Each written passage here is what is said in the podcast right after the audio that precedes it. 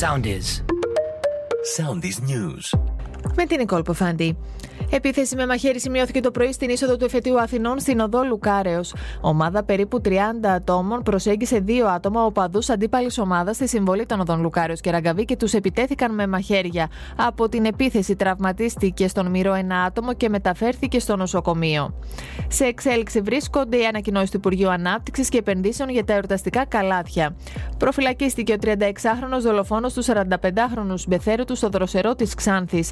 Προφυλακιστέ κρίθηκαν ο γαμπρός του 36χρονου και οι δύο γη του για το φωνικό που σημειώθηκε τα ξημερώματα της Κυριακής.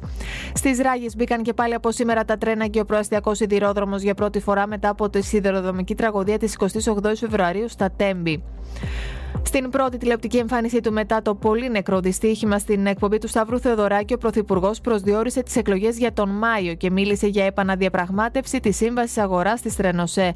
Η δεύτερη κάλπη, εφόσον χρειαστεί, όπως είπε, που το θεωρώ πάρα πολύ πιθανό να χρειαστεί, θα μας υποδείξει και πώς θα κυβερνηθεί η χώρα.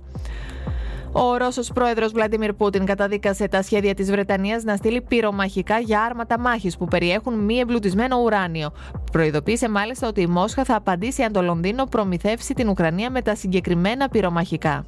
Ακολουθήστε μας στο Soundees, στο Spotify, στο Apple Podcasts και στο Google Podcasts.